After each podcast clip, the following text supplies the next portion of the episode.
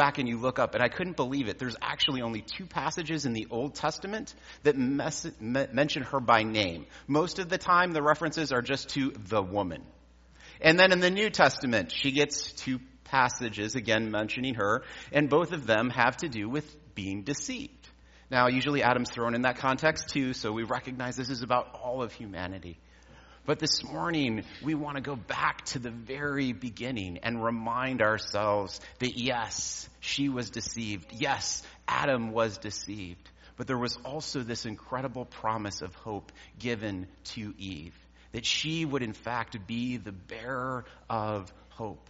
That this first promise came even before the curse was uttered upon humanity.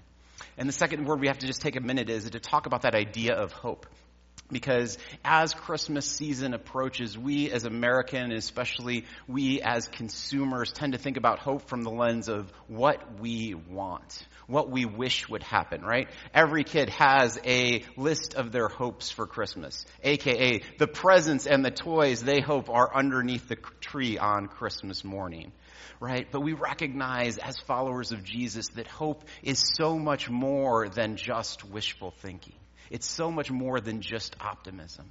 It is something deeply rooted in the character and the promises of God. It is certain because it has a certain foundation. And so today we're going to look at Eve's hope, this hope that is given in the midst of judgment and despair, a hope that can light not only our Advent season, but all of our lives if we would allow it to. Now, before we get to Eve's hope, and what we're going to do is fast forward and just spend time this morning looking at Genesis three fifteen, right? We don't have time to unpack everything, but we do want to properly set the stage here for a moment. So in the beginning, God has always been in perfect relationship with himself. And in the fullness of time, he begins to create. And what happens as God reflects on each day? It was good. Culminating in the sixth day where God makes man and woman, male and female, in his image. And at the end of the sixth day, what does he declare? It was very good. One chapter in the Bible of very goodness. And then we get to chapter two, and we encounter the first thing that is not good even before the fall. Adam is alone. And so God says, I will make a helper suitable for him. Now, we just have to hit pause again, one of those moments, because I have seen so many people take that role of helper and spin it and use it in ungodly ways. And so what I want to do is just one brief side here real quick to remind us that the term helper, the role of helper in Scripture, is one worthy of praise and of honor. It is, in fact, a word that is used more to describe God than anyone else. If you want a powerful study, go through the book of Psalms. At least as far as I could tell, I didn't take a whole lot of time, but my Bible software said every single reference to someone as helper with this same word in the book of Psalms is to God. Think of all the prayers that are uttered, of all the praises that are uttered to a helper. To a helpmate, as our King James used to like to say. This is a word and a role that is not second class. It is not a role that is to be misused. It is one of high and incredible honor. And that is why God bestows it. Then God institutes marriage, and life seems to be going along well. Genesis chapter three opens, and we encounter the serpent. This talking snake that seems just a little bit out of place. And as we take the vantage of all of Scripture, we recognize this is the one the Pharisees called Beelzebub, the prince of demons. This is the one Jesus refers to as the evil one, the Satan, the devil. Paul will reference him as the power of the prince of this air and the ruler of this age. Revelation twelve nine puts it this way. The great dragon was thrown down, that ancient serpent who is called the devil and Satan, the deceiver of the whole world. He was thrown down to the earth, and his angels were thrown down with him. This is the evil one, the great deceiver, and he comes to Eve and to Adam, and he deceives with lies. Did God surely say, No, God is holding out on you. If you eat, you will be like him and know good from evil. This is always the way, always the way of Satan's attack, to impinge the character of God. He is holding out on you.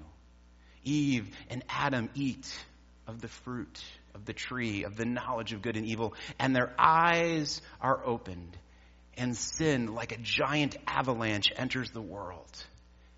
This giant, unstoppable snowball of sin and death and destruction and depravity enters creation and ruins God's beautiful design. So Adam and Eve understandably hide as God comes into the garden. And then, as humanity has always seemed so good at, we pass the buck. God asks Adam.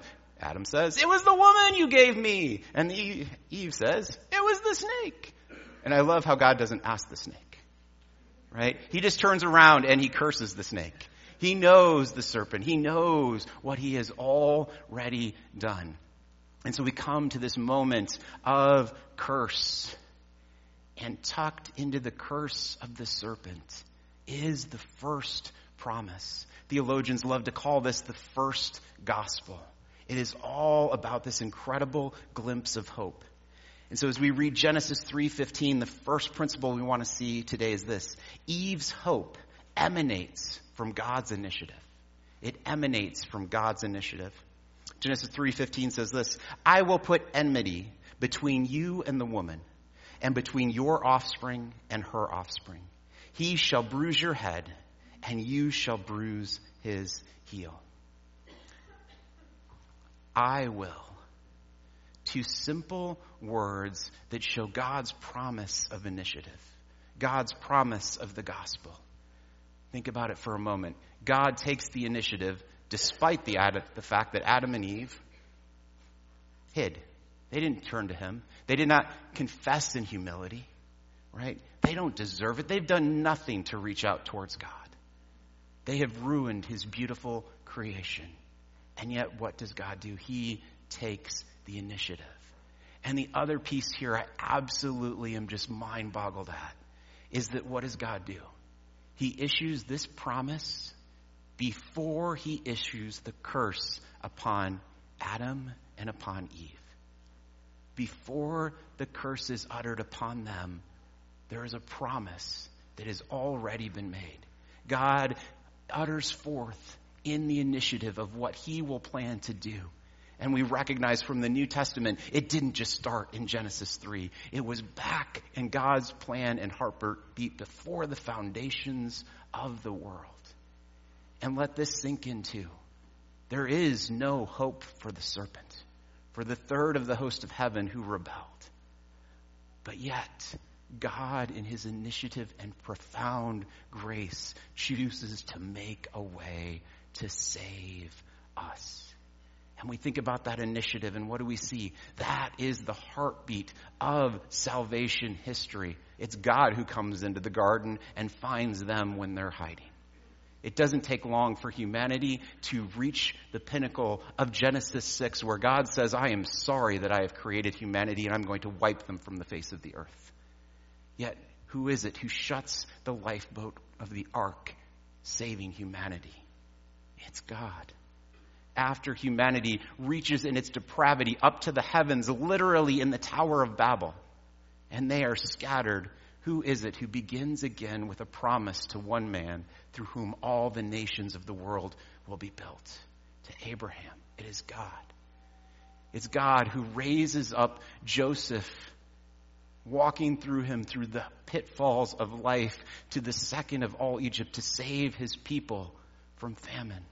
It is God who raises up Moses and has to convince Moses to go to Pharaoh to free his people.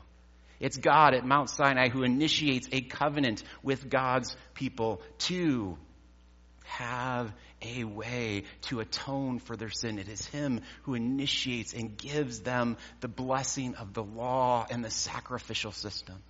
As people falter and fail again and again, it is God who raises up prophet after prophet after prophet, major and minor, prophet, prophet, prophet, right, to call his people back. Even when he scatters them in the exile, What does God do? He says, I will preserve a remnant. I will bring them back. And then we get to the opening of the New Testament, and God himself steps out of eternity to be born in humanity, to come to save us. He goes to a cross, dying not for his sins, but for the sins of the world. He comes in Pentecost, the Holy Spirit, to come and what? Reside in his people. It is God who one day promises to what? Defeat evil merely by showing up in his return, to recraft a new heavens and a new earth, because we ruined the first one. And finally, what does God promise to do? I will wipe away every tear. That is the initiative of God, again and again and again. And we see it here for the first part. Heard one person describe it this way. This is an acorn, right? Contained within it is everything to make a mighty oak tree. Here we have the acorn of the gospel, the promise of God's initiative, of his good news. God's initiative is what births our hope. So what is the call? It's to believe the gospel, to recognize what? Adam and Eve couldn't do anything to fix their situation. So if you're here this morning and you've come to the conclusion that I can't, whatever it is, in regards to your sin or whatever you're facing, take great heart and realize God can. And in fact, God already has. That's the beauty of living on the other side of not only Christmas, but the beauty of living on the other side of Easter is we've seen what God has already done. This is what sets Christianity apart from religion. It is not about you and what you do. It is about what God in his initiative took upon himself and has done. And our only response is faith. On the great day of judgment, when the book of the law is opened and my mouth is silenced by all of my sin, all I can do is what? I trust Jesus. I believe that what he has done is enough. I believe that his name will save me. I believe that the Father, when he looks at me, will not see my record, because I have no hope if it is my record, but sees his. And we recognize that believing the gospel is only the beginning. It becomes a lifetime of living the gospel. Because so often what Christian circles do is they say, yes, you need to be saved by faith. It's all grace. You cannot save yourself. But now that that's done, let's talk about everything you need to do. Right? Now, we have to be absolutely clear. The New Testament, and Paul in particular, will say, it's going to take a lot of effort, excruciating effort and work. It's going to take, in fact, everything you have, but guess what? It's still not all about you. It's about what God has done. It's about staying close to Jesus. That's the purpose of the disciplines, isn't to earn favor with God now that God likes me because of Jesus. No, it's to put me in a position to receive more and more of the grace of Jesus. So this first incredible promise, this first incredible glimpse of hope we see is that it emanates from God's initiative. And we hear the call and response to believe and live out the gospel. As we continue in verse fifteen, it says, I will put, what? Enmity between you and the woman, and between your offspring and her offspring. Enmity, right? There are those who want to say, well, this is nothing more than just one of those myths to explain why people don't like snakes, right? And all the people who grow up with Harrison Ford and Indiana Jones go, snakes, why does it always have to be snakes? Right? No, this is a powerful word. This is a word which is used later to be translated as the avengers of blood. This is the language of a blood feud. This is why there had to be Levitical cities of refuge. This is a place you could go and flee because there is a blood feud. Someone is coming for your life. There is going to be enmity. And we have to recognize the hidden picture of grace even here. Because what is Satan's mind at this point? If he's anything like me, he's thinking, I got him. I have turned Adam and Eve against you, God, just like I turned a third of the host of heaven. They're with me now, not you. And what does God proclaim? No, no, no, no. I will put enmity. I will put blood feud between you. I will create such a transformation of their hearts that they will reject you and they will come back to me. We recognize there are those hints in the Old Testament. What is that going to require? The taking of a heart of stone being transformed into a heart of flesh, a new covenant, something more and greater. But again, here is hidden the incredible picture of what God is going to do. And we hear the language here of offspring. This incredible picture. There's going to be this continued enmity. There's going to be ongoing conflict. And where do we find that hope hidden in there? Hope endures through what seemingly endless conflict. There seems to be this endless conflict throughout the scriptures. There are these risings and these fallings. Finally, there is hope. We're going to have this promised Redeemer. Nope, he fails in conflict. Again and again, the rising and the falling of hope. This enduring picture of hope despite the endless conflict. We could go all the way back to Genesis four. What does Adam and Eve name their first child? Cain. Why? It's a word that gives us this picture of the Lord has given me a man, an offspring. The Lord has fulfilled his promise. Here it is. Oh, except Cain's offering is not accepted. But Abel's is. Oh, wait, Cain kills Abel. Right? We, we see this building throughout the Old Testament. There's a man, despite all the wickedness, and he finds favor with God. Certainly a man who has enough faith to build an ark and take one hundred twenty years to do it. Certainly this will be the... Oh, nope.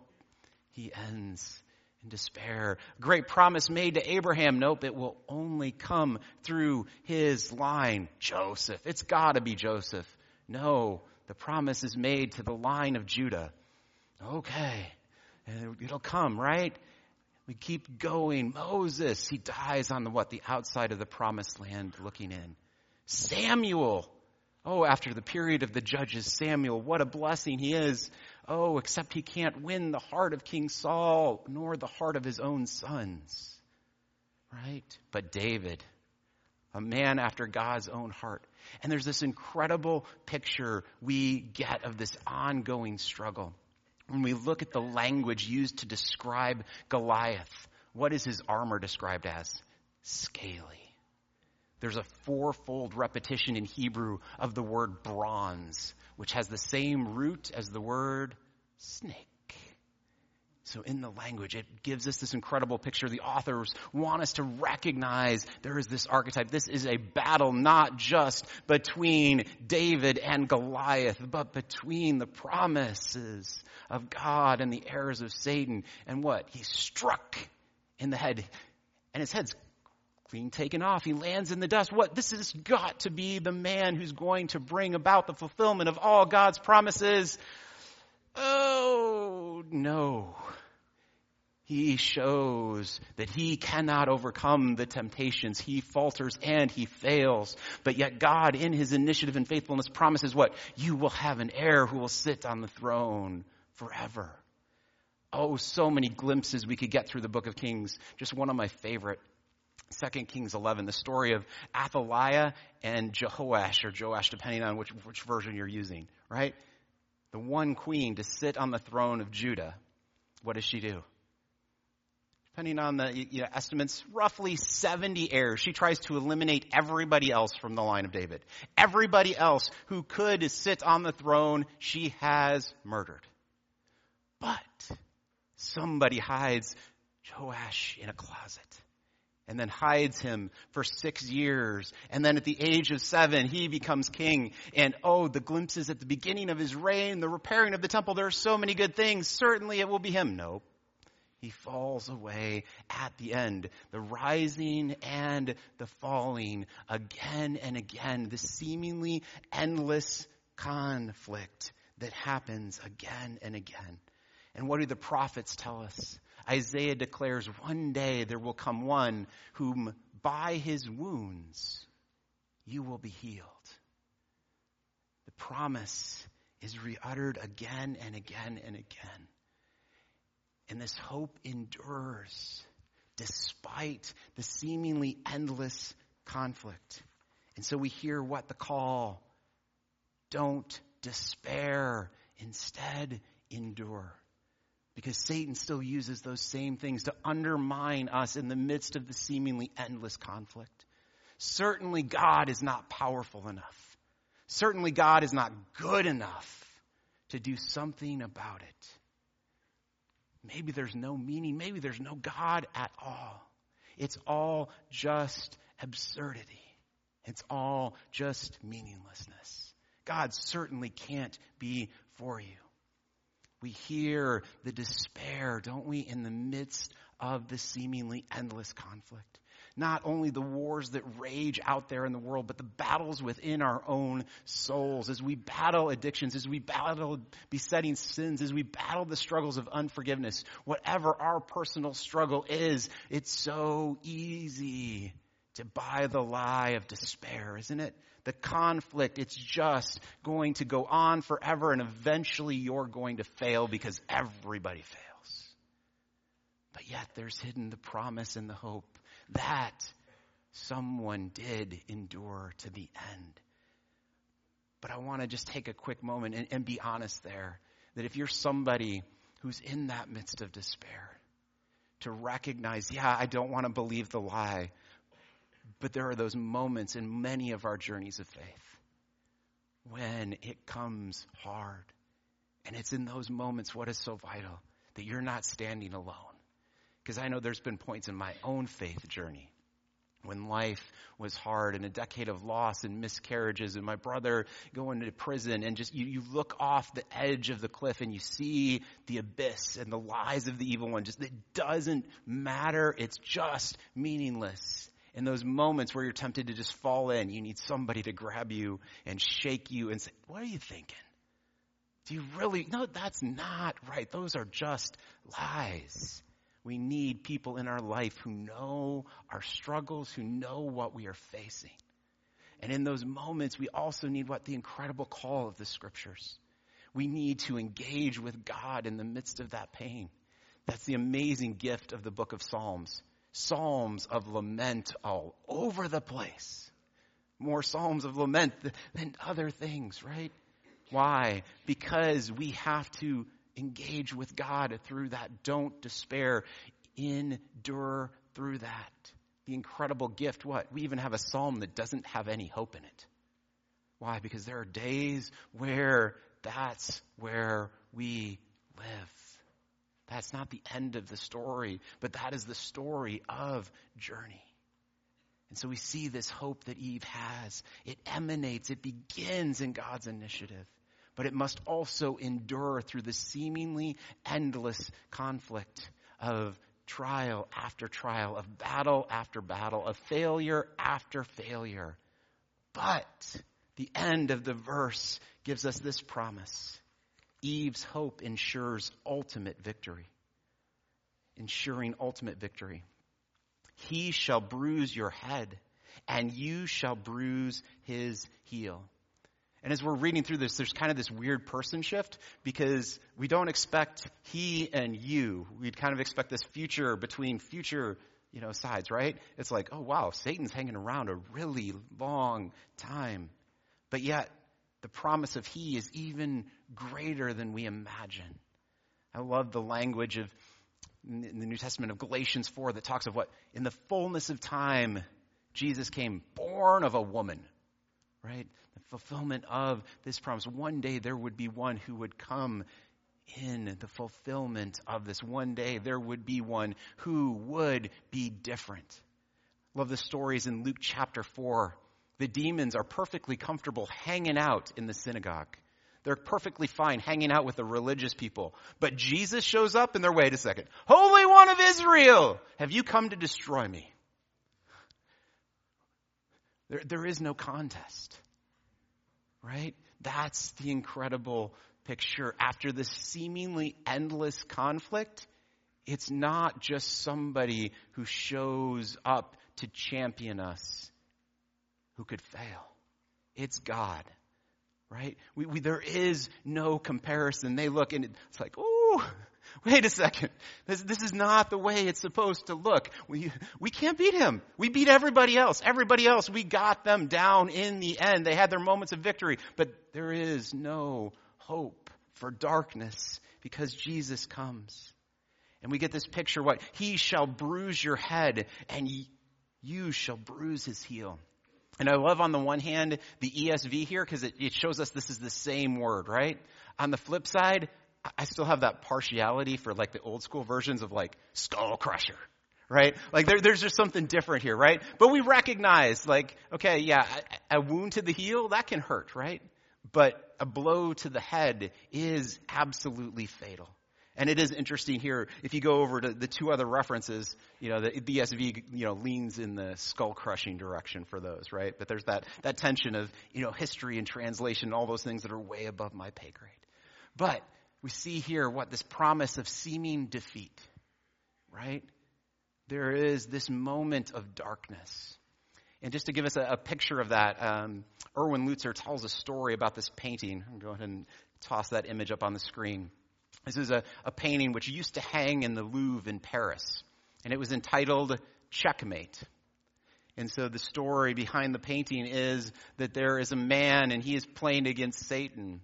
And if the man wins, he gets his heart's desires, and if he loses, he loses his soul. And the moment of the painting is when the devil has declared checkmate in three moves. And the man realizes he has no hope. He has already lost.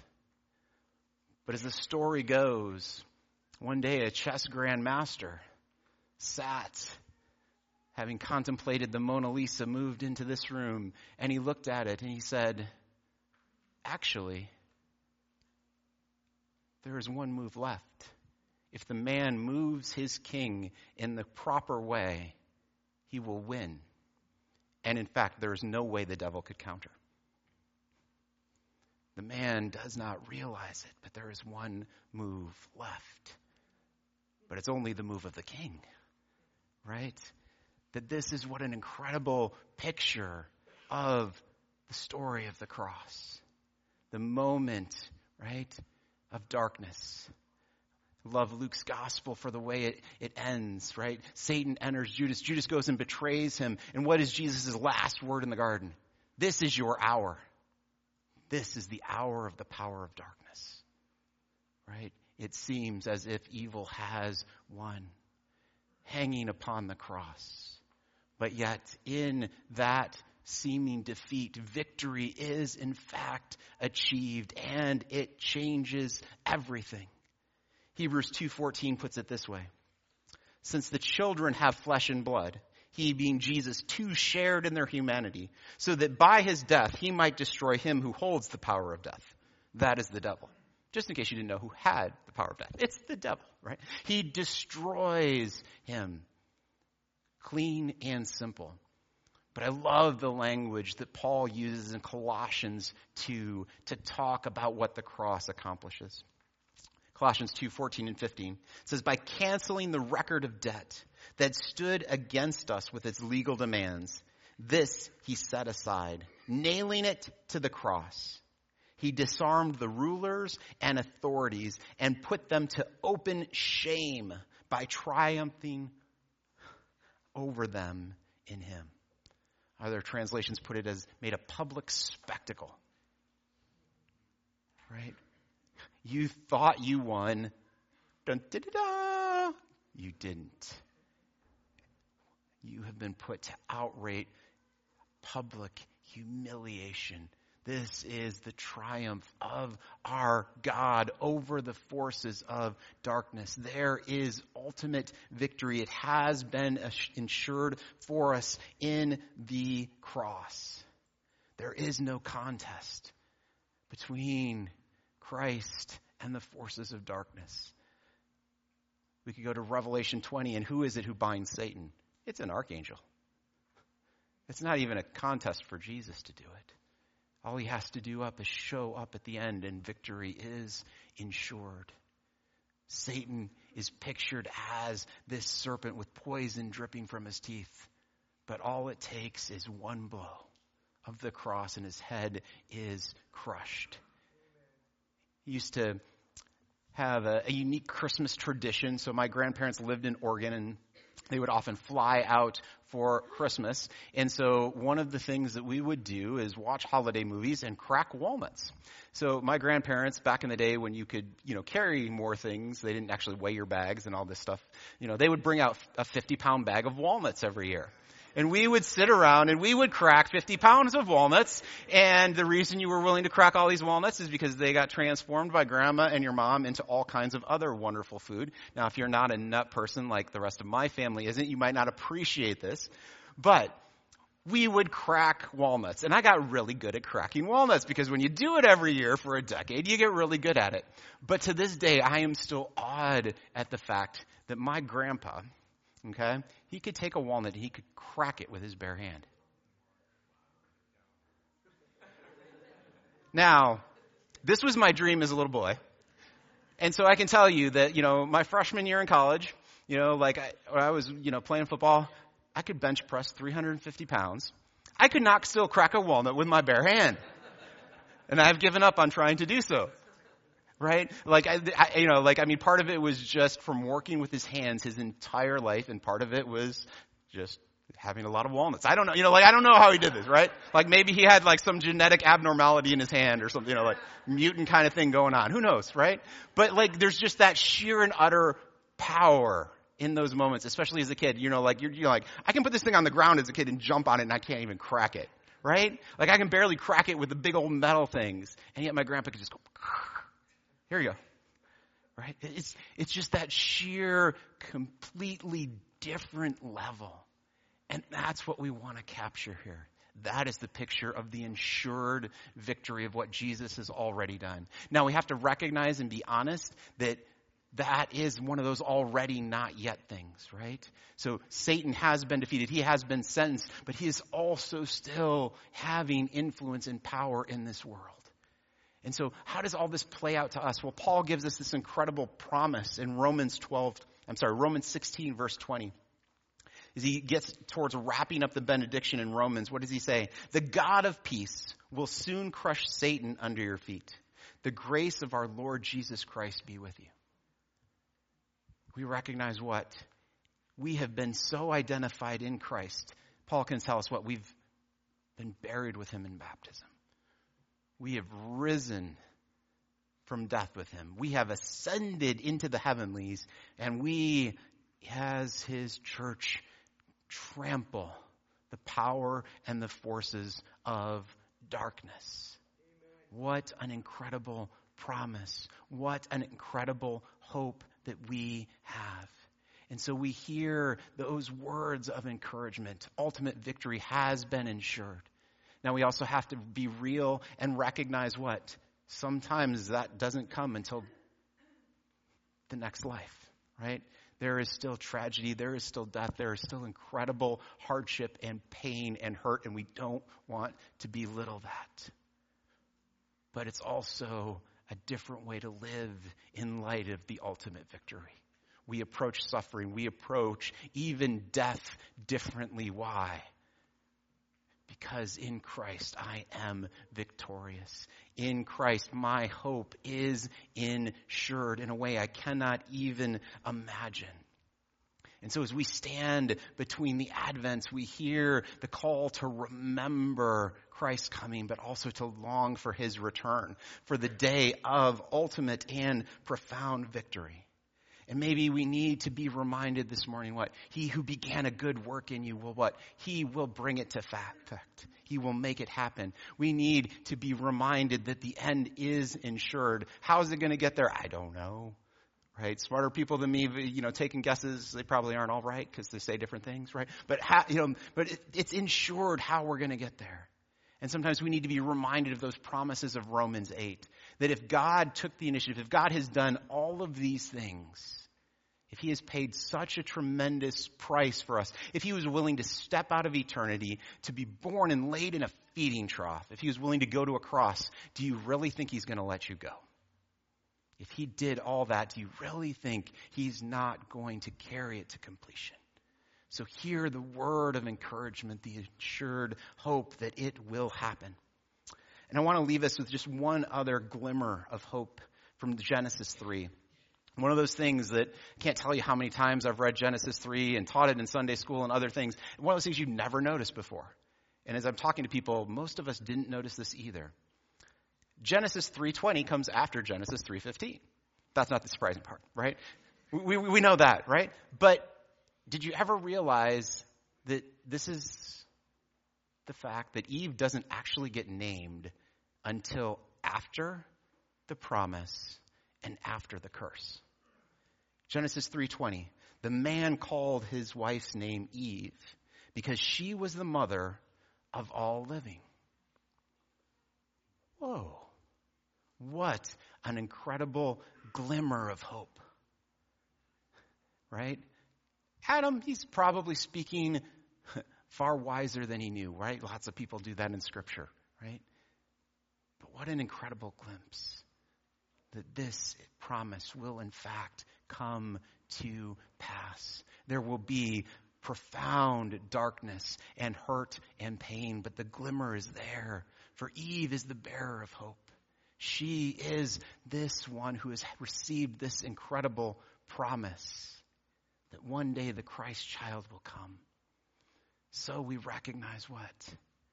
Hope. It emanates from God's initiative. We believe and live out the gospel. We need the encouragement in the conflict. We need the call to endure. Hope must endure. It cannot be allowed to give in to despair. Why? Ultimate victory has already been ensured. Remember and live in light of the end. And I want to leave us with these incredible words to help drive home the incredible promise. Before the curse, hope is there. Before the despair fully sets in, God already has a plan. If you were with us at our Christmas party, Laura gave us some interesting Christmas Carol trivia.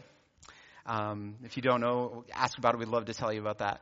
But it was it was just kind of funny. I'd, I'd come across one of the original versions by John Wesley of, of Hark the Herald Angels Sing. And understandably, most of the time, there are verses that don't make it into our hymnals or verses that don't make it into our Spotify playlists. But Wesley penned these words, which I thought were appropriate to end today. And it goes like this. Come, desire of nations, come. Fix in us thy humble home. Rise the woman's conquering seed. Bruise in us the serpent's head. Adam's likeness now efface. Stamp thine image in its place. Second Adam from above. Reinstate in us thy love. Hark the herald angels sing. Glory to the newborn King. That is Eve's hope, and that is our hope as well. Amen. All right, we're going to invite the people who are going to help us serve communion to come forward today. And while they're doing